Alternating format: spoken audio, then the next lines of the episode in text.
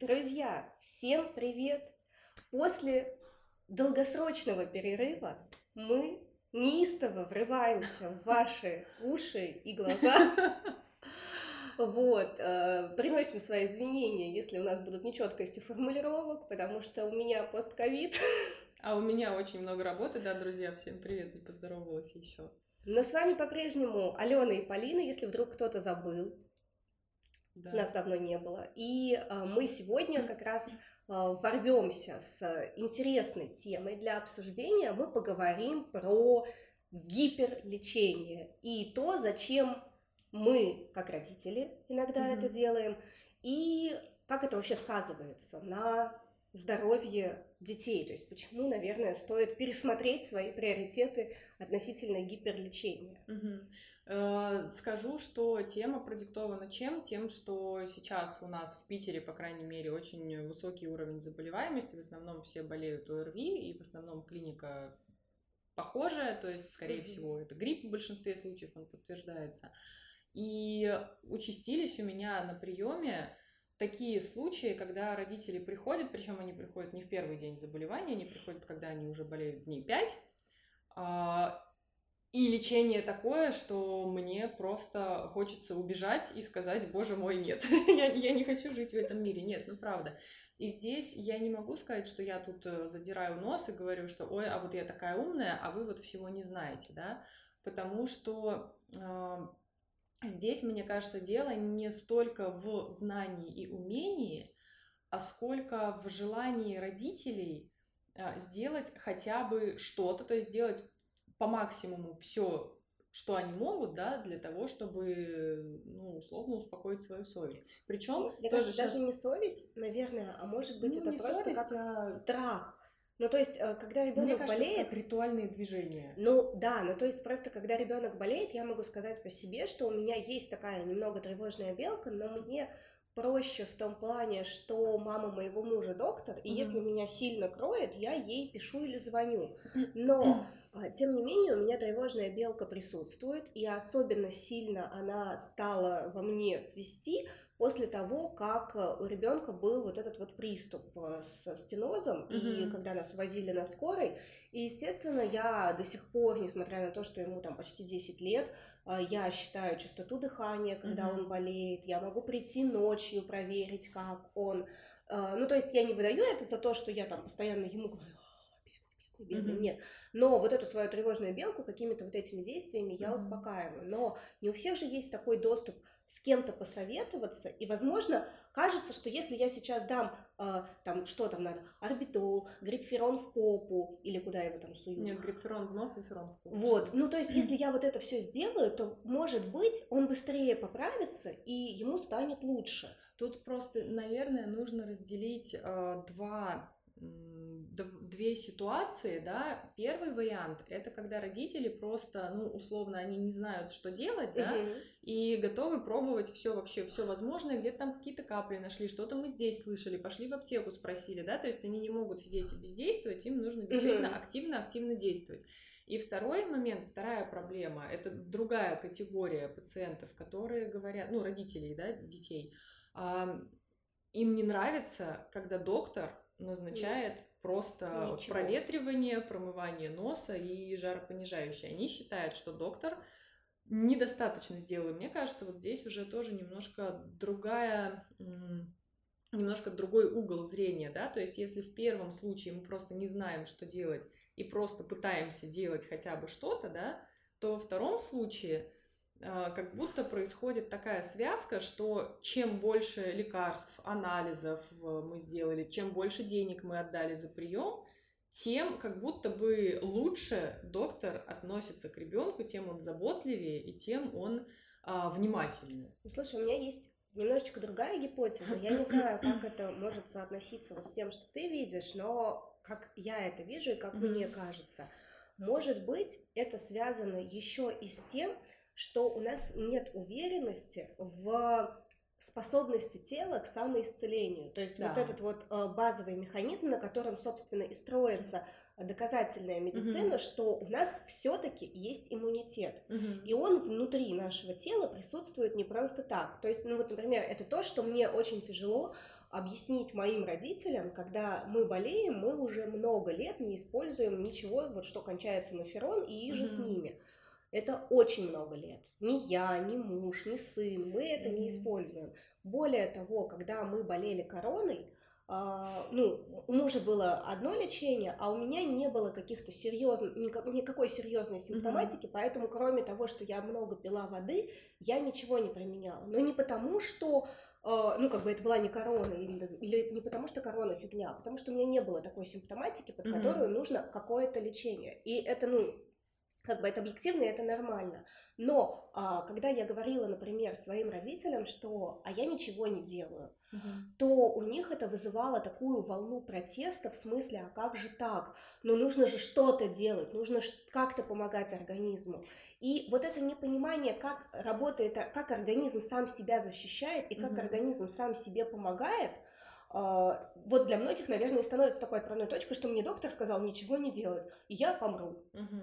Здесь, мне кажется, даже тоже есть а, еще один нюанс, что часто люди не понимают, как действует э, лечение, да, угу. как, чего мы добиваемся при помощи лечения, да. да, то есть если мы говорим про какие-то несложные заболевания или заболевания, от которых еще нету никаких лекарств, как бы нам этого не хотелось, мы же не можем взять и убить вирус. Угу. Ну, как бы в большинстве случаев для большинства вирусов такой, такой терапии не существует. И наша помощь-то, она заключается, в основном вообще при большинстве заболеваний, помощь симптоматическая. То есть мы не можем, от того, что мы даем жаропонижающие, мы не лечим, мы не ускоряем попра- поправление, выздоровление от какой-то вирусной, да и даже бактериальной инфекции. Жаропонижающие просто физически облегчают состояние. Если мы капаем капли в нос, либо там солевые растворы, либо даже сосудосуживающие, мы не ускоряем, мы не лечим, мы помогаем человеку просто лучше дышать условно.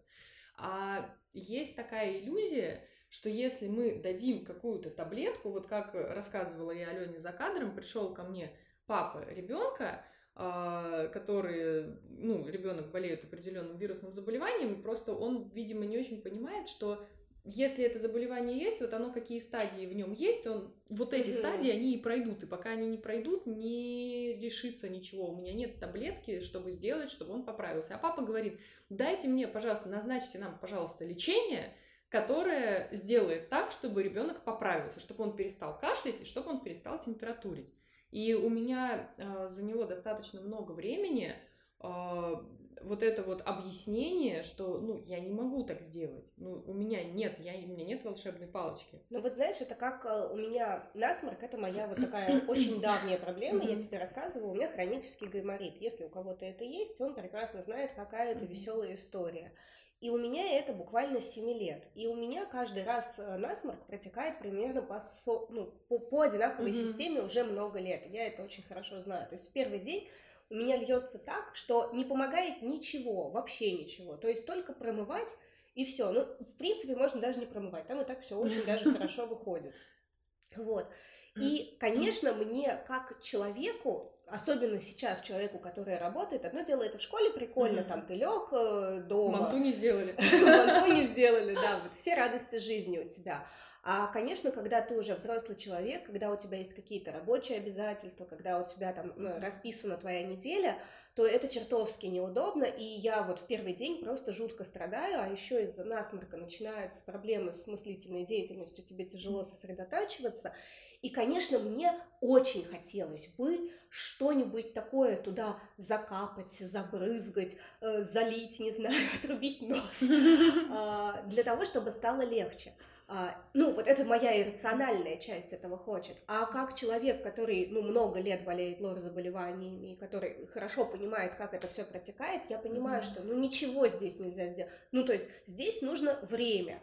Но еще есть такая штука, как мифы.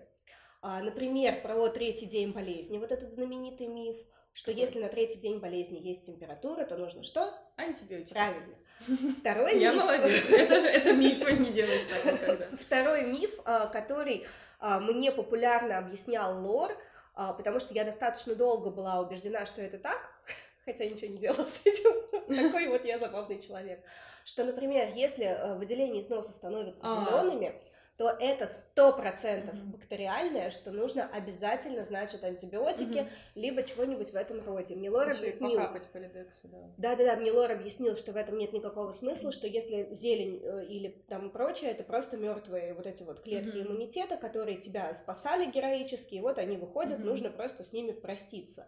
А, и на самом деле, да, у меня это бывает один-два дня, а потом на следующий, ну там через день все, все, все налаживается. Но опять, а, здесь вот э, вывод, как бы какой неутешительный да, мы всему, же, что мы нужен нужно самопросвещение вот в этих вопросах. Вот. То есть здесь момент такой, что мы же не обсуждаем в этом подкасте, как лечиться, да, то есть у нас нету совершенно такой задачи. Лечи, мы пытаемся... Лечит вас всегда врач, то есть вот это очень важно, что а, самолечение, а, ну вот, наверное, это и Полина подтвердит, что самолечение это как бы вроде бы кажется, что здорово, я все про себя знаю, я все mm-hmm. могу решить, но понимаете, э, что, во-первых, далеко не у всех есть а, настолько высокий уровень отношения с телом, чтобы свое тело вообще понимать и чувствовать. Mm-hmm. Потому что, ну, да, даже вот когда, например, у меня болели родители ковидом, э, я, например, пытаясь им помочь, спрашиваю, как вы себя чувствуете? Ну, то есть, может mm-hmm. быть, что, чтобы если какой-то вот красный флаг. Э, и я не могу от них добиться каких-то подробных, ну то есть вот ну, плохо. Плохо, да, плохо это как, где болит, где тянет, где что. То есть я, например, в своем теле, я себя все-таки могу максимально подробно описать. То есть если я прихожу к врачу, я ему рассказываю вот все, э, где что, как защемило и так далее. Но не у всех есть вот такой уровень связи с телом, и поэтому, если вы просто предполагаете что-то у себя, плюс вы верите в миф, что третий день температуры это 100 пудов антибиотик, хотя, возможно, ну, это просто третий день температуры и все, а, то вы себе делаете хуже, потому что на самом деле антибиотики и многие лекарства это не какие-то безобидные конфетки, mm-hmm. от э, которых mm-hmm. там вы попили и ну ничего не изменилось а, а это то, что может оказать на вас очень сильное влияние. Да, да, на самом деле с антибиотиком, э, почему мы так э, бьемся с ними, потому что, я не знаю, возможно, многие уже слышали, да, что многие антибиотики просто перестают действовать не из-за того, что они плохие, и у нас производители стали плохие, а из-за угу. того, что просто у многих микробов развивается устойчивость к ним, потому что люди их принимают бесконтрольно. Угу. И здесь вот опять же про самопросвещение хотела сказать. Я какой-то видеоролик смотрела, где блогер, ну, она не врач, ничего, просто вот обыватель. Ну, обыватель в хорошем смысле слова, как бы не, не то, что это фу-фу-фу, не врач, фу. Нет, именно, ну, просто человек, который к медицине не имеет отношения, ну, никакого. И она возмущается тем, что э, что нету каких-то источников информации, которые бы а, могли почитать люди, просто вот которые не имеют отношения к медицине, и понять, как лечиться. И вот это изначально, мне кажется, не совсем правильный запрос. посыл, да, не совсем правильный запрос, потому что а, я вам расскажу, просто врачи сами себя не лечат. И, как угу. правило, врачи своих детей, если это не что-то там, ну, если это действительно какая-то помощь более глубокая, а не просто сопли, врачи не лечат сами своих детей. Потому что ты можешь быть необъективен. Ну, это реально так. Поэтому так же, всегда... как и психологи не да. консультируют своих э, друзей и своих сами себя. И сами себя. Да. Жаль. Потому что это, конечно, очень хороший, с одной стороны, классно было бы, если бы мы все могли это делать, но тогда всем надо, наверное, закончить медицинский вуз и тогда заниматься вот этим лечением, потому что невозможно просто взять и создать какой-то там документ, какую-то книгу, в которой будет написано, что делать в любой совершенно ситуации. Потому что даже банальное ОРВИ может закончиться соплями, может перейти э, в ложный круп, может перейти в, угу. в обструктивный бронхит, может там потом присоединиться пневмония, еще что-то. То есть даже вот банально на примере одного ОРВИ мы можем проследить огромное количество вариантов развития событий. И все из них будут нормальны, то есть э, каждый имеет право на существования, да, и, ну, достаточно сложно взять и просто расписать всем вот так вот заранее, что если вот так, то так, если вот так, то так. что у нас есть еще какие-то уникальные особенности Конечно. организма. У кого-то есть хронические заболевания, да. у кого-то есть э, какие-то еще там свои, ну, свои ну, фишки. Много факторов, Просто, да. например, а, вот у меня, когда папа болел ковидом, я за него очень сильно переживала, потому как э, у меня у папы есть э, очень тяжелое заболевание, которое mm-hmm. не лечится, это аутоиммунное. А, и, соответственно, у папы нет прививки, потому что mm-hmm. ему нельзя делать прививку. Вот. А, у мамы есть, у бабушки есть, а у папы нет. И, конечно, ну, для меня это было очень стрессово, но потом я узнала, что оказывается, из-за вот этого аутоиммунного заболевания он принимает какое-то лекарство для легких рутинно, mm-hmm. постоянно. Mm-hmm. И, скорее всего, благодаря этому лекарству рутинно mm-hmm. а, у него не было чего-то, ну вот, достаточно То есть у него было поражение легких, но для его возраста и с его стажем курения я хочу сказать, что это вообще ни о чем. У него mm-hmm. было всего 16%, mm-hmm. а у него стаж курения 30 лет. Вот, а, поэтому вот все эти факторы в совокупности влияют, но мы всего этого понимать не можем и написать один универсальный учебник, то есть если у вас есть хроническое то-то, то-то, то-то, то-то, то-то, то-то, то делаем так, то делаете, то при ОРВИ вы делаете так-то, так-то. Ну, то есть каких есть... размеров должно быть это. Поэтому ну, то есть гайдлайны такие есть, гайдлайны такие есть, врачи их изучают, изучают но пока не их огромное количество, их огромное количество, и просто невозможно это в сжатой форме все выделить. Поэтому, на мой взгляд, очень важно для, ну, и для родителей, да, и для людей, в принципе, для себя, а, возможно, не пытаться искать решение всех вопросов где-то в интернете, в каких-то блог, блогах, вот эти ну, вот слушай, курсы по самолечению, мне БАДами кажется, что, и прочее. А, вот психопросвещение, ой, не психопросвещение, простите, это лично. а, просто самообразование, самопросвещение. Я это понимаю как принципе понимание, что, что такое мой организм вообще, и да. как вообще выглядит, ну то есть механизм действия вирусов, то есть вот как вирус работает. Да, а, опять что же, да. это, ну что вирусу вирус нельзя убить там анти, антибиотиками. Есть родители, которые не понимают, почему я не назначаю при ОРВИ антибиотик. Вот, вот. Они смотрят на говорю, меня как мы на просто дуру. понимаем, мы просто для себя понимаем, что вот вирус антибиотиком убить нельзя. Ну вот, например, меня очень успокоило то, что я посмотрела несколько лекций про ковид угу. от умного дядечки, который меня всегда успокаивает своим голосом. А, и, ну, мне просто стало морально легче. То есть я поняла, что происходит, mm-hmm. как это все выглядит, что это не так страшно, что конкретно я, скорее всего, не умру, потому что не вхожу в группу риска. Mm-hmm. А, там ни по возрасту, ни по каким-то еще там критериям и так далее, что вот на это нужно обращать внимание, mm-hmm. что если что, у меня есть врач, которому можно позвонить и написать. Да. Плюс, когда я э, выложила в Инстаграм, что мы заболели ковидом, мне несколько людей предложили положить меня в больницу.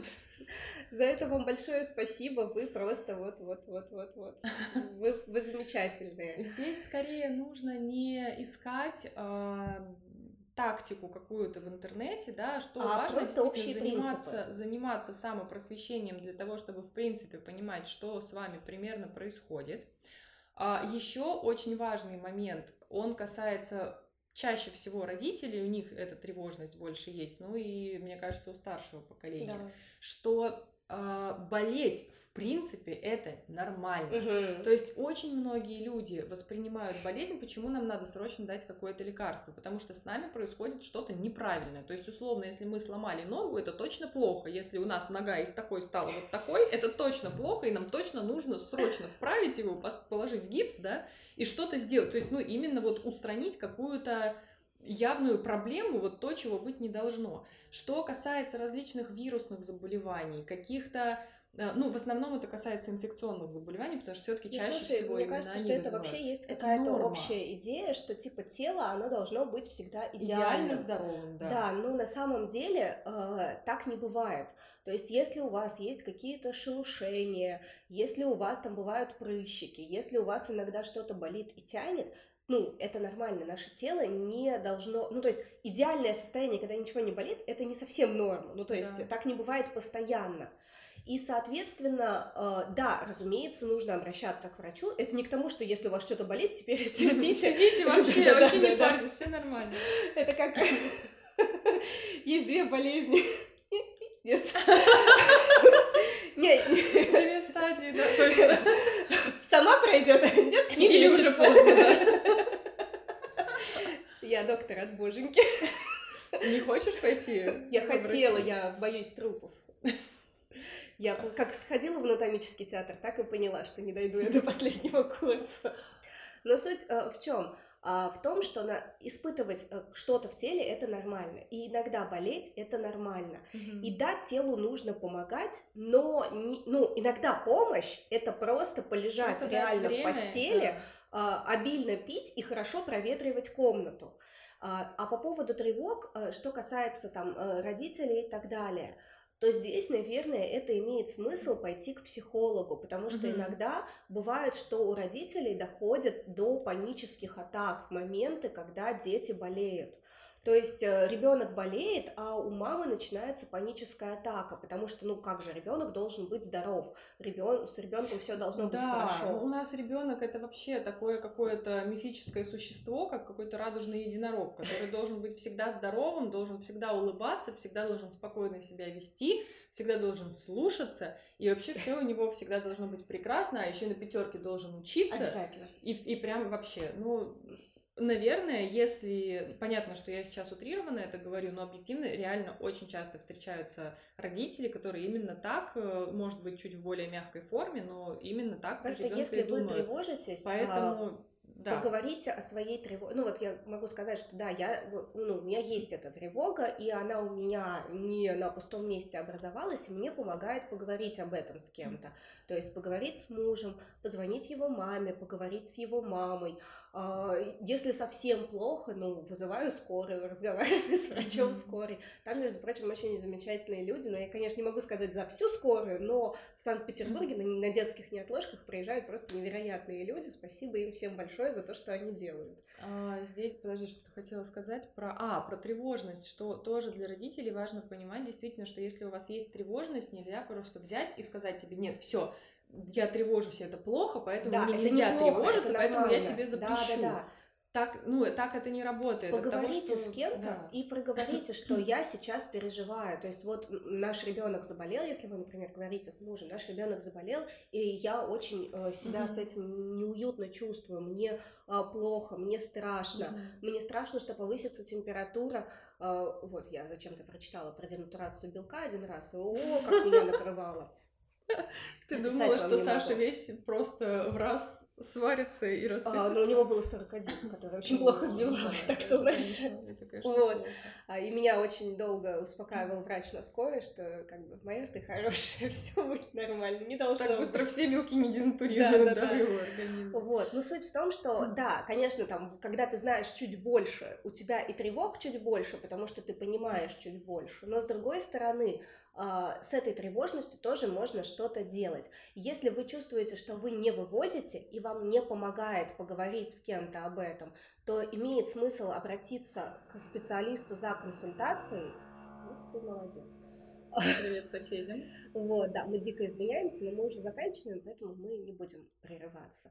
А, то есть, а, если вы чувствуете, что вам, у вас не, не получается справиться какими-то стандартными методами, то пойдите к специалисту, потому что когда вы начинаете залечивать от тревоги, ну то есть я так сильно боюсь, что с ним что-то случится, я так сильно боюсь, что что-то пойдет не так, что я дай-ка я ему дам антибиотик, дай-ка я ему там, не знаю, э, в нос буду все на свете капать, что найду. Ну, как мне родители сказали вчера на приеме, ну вот что-то у нас было в нос, ну они даже не очень понимают, что это было, и они даже не могут назвать препарат, но что-то мы закапали в нос. Вот, вот, вот, да. Такие действия, они не... А они еще я сейчас навредить. в интернете почитаю там 10 способов народных, как облегчить mm-hmm. кашель. Э... Как нам аллергический какой-нибудь кашель травами залечить или еще Вот, и нужно понимать, что народные способы э, не всегда то, что натуральное, это полезно, потому что это может вызывать аллергии и тому подобное, потому что, как Полина сказала, что, например, травы могут вызывать э, еще более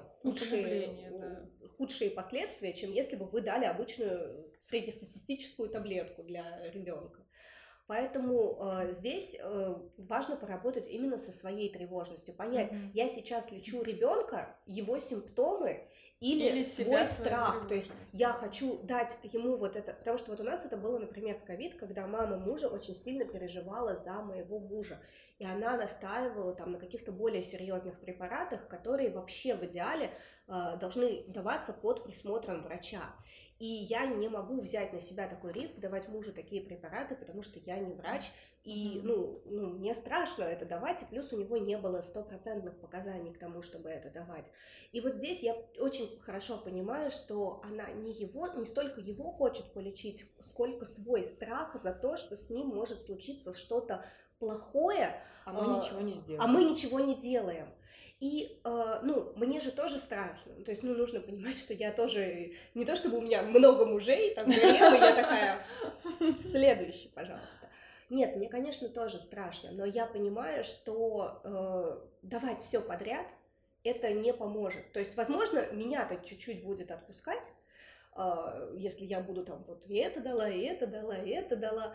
А, но мне, например, в этот момент помогает, я ему шиповник заваривала, mm-hmm. искренне верила, что это Но его у меня, да, у меня вот муж тоже очень любит, он, у нас с ним категорически разные взгляды, он очень обижается, что я его совсем не лечу, когда он болеет ОРВИ, Поэтому, когда он сходил к доктору, которая ему назначила и антибиотик, и антибиотик в горло, и гормоны в нос, и противовирусные средства, и еще он сдал анализов на, ну, там, на сколько-то десятков тысяч рублей, вот тогда он сказал, вот доктор, вот меня полечила. И самый парадокс-то, блин, что на пятый-то день-то зараза стало лучше, Но прикол в том, что он не понимает, что ему бы и так стало лучше, если он ничего этого не сделал. Но, к сожалению, да. Наверное, нужно сказать э, план, да, что ну делать, ну, да, если есть тревожность. Да. Первое, действительно, Алена, очень правильно ты сказала, мне кажется, что когда вы чувствуете вот эту тревожность, мы понимаем, да, что это нормально, но мы можем с этим что-то сделать. На самом деле не нужно. Ну, во-первых, признайте, что вы ее да. чувствуете, а во-вторых, а, ну, Понимаете, какая штука с негативными эмоциями? Возможно, мы сделаем про это подкаст. Их нужно учиться выдерживать. Mm-hmm. К сожалению, мы не можем без них жить. Они будут всегда как э, явление. Ну, потому как что это нормально. Как и положительные эмоции, так и отрицательные эмоции. То есть, во-первых, как наше тело может болеть, так и наша психика может испытывать вот те эмоции, с которыми нам тяжело это абсолютная норма. Да, то есть не нужно от этого бежать, а это... Да, то есть если вы чувствуете тревожность, окей, я тревожусь. Вот здесь и сейчас от того, что болеет мой ребенок, я тревожусь. Что как я могу, я могу себе помочь? То есть чем я могу, что я могу сделать в этой ситуации? Поговорить с кем-то. А, ну, вообще в идеале первое, это, конечно, обратиться за консультацией к доктору, потому что, чтобы доктор посмотрел, угу. послушал, а, ну, все что, все, что нужно сделать. То есть вы уже позаботились о здоровье ребенка. Ну, здесь на самом деле тоже, опять же, вот первый момент, да, самопомощь с тревожностью. Второе, все-таки для родителей важно, а, с одной стороны, да, мы говорим про то, что доктор э, все-таки лучше оставить ему делать его работу, да, предоставить ему такую возможность. Но, с другой стороны, родителям тоже важно понимать, что такое просто обычные симптомы ОРВИ, как ребенок при этом угу. себя чувствует, и что такое красные флаги. То есть вот такие вещи все-таки, это лучше следующий знать, пункт, да. да, лучше вот какое-то минимальное медицинское просвещение себе каким-то образом организовать. А желательно это сделать, это уже тоже как бы третий пункт, а, найти того специалиста, которому вы сможете доверять, потому угу. что многие исследования показывают, что когда есть, а, ну, скажем так, условно, на простой язык переведем, взаимопонимание между пациентом угу. и доктором, да, или родителем пациента и доктором, выздоровление наступает, возможно, оно не наступает быстрее, но человек чувствует себя комфортнее. То есть, если вы болеете Спокойно. или ваш ребенок болеет, а вы еще вынуждены сходили к врачу, перепроверили его назначение, как некоторые пациенты, у нас открылась клиника, и некоторые пациенты, мы их спрашиваем, а с чем вы пришли, а мы пришли вас проверить, насколько вы хороши. Если вы приходите с таким настроем, то, ну, объективно вы можете получить то, что следует из такого настроя, mm-hmm. да, поэтому если нет контакта с врачом, хорошо, нет, значит, найдите того, кому вы сможете доверять, и, соответственно, вот этот вот второй пункт восполнить, да, вот этот недостаток знаний за счет того, что вы с ним переговорите, а, он вам даст какие-то, ну, не рекомендации вот на сейчас, а вообще в принципе, да, объяснит, а почему температура, а почему кашель, а почему это нормально, а почему это не страшно, а что может быть страшно, а на что обратить внимание, как может проявляться, как вы можете заметить, что стало хуже, да.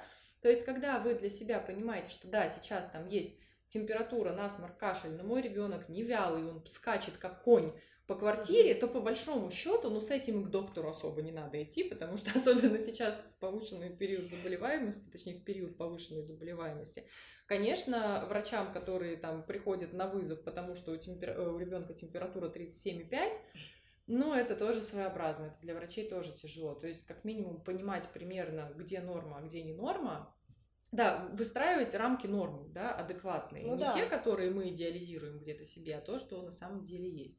Ну и, наверное, ну опять же это относится вот к этому второму пункту какого-то просвещения, да, понимать, что то, что мы болеем, если это не какие-то травмы, если это не какие-то там сложные хронические заболевания, просто там сезонные простуды условные, да, но это нормально, это допустимо, это не отразится в дальнейшем на, не знаю, на росте, развитии вашего ребенка, на его умственных способностях и так далее, да, то есть это не то, что должно от нас требовать прямо срочно каких-то действий по срочному прекращению всего вот этого ну, вот и лично от меня. Это ни в коем случае не значит, что вы плохой родитель, вы где-то накосячили, там вот эта вот психосоматика, Ребята, психосоматика, мы, может быть, сделаем когда-нибудь тоже подкаст, психосоматика вообще не так работает. Это, если у ну, да, вас вот болит горло, это не значит, что вы чего-то не досказали, э, пожалуйста, э, не вздумайте, вот еще одна причина, что когда начинают родители винить себя, и там а, они думают, что он болеет из-за того, что я а ребенок болеет сделала. по разным версиям, до 3, до 7, до 15 лет, потому что там у мамы что-то кукуха а. не так работает.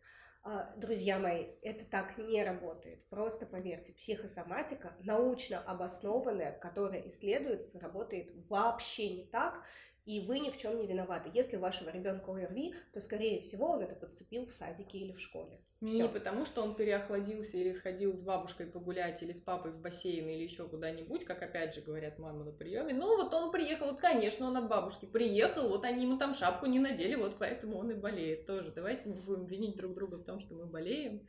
Наши мы просто болеем. болеем, и так, ну, так бывает. Это просто, да, жизни. солнце желтое, травка зеленая, а мы иногда болеем. Это нормально. Но мы вам, тем не менее, желаем здоровья, да. потому что мы хорошие. И вы тоже.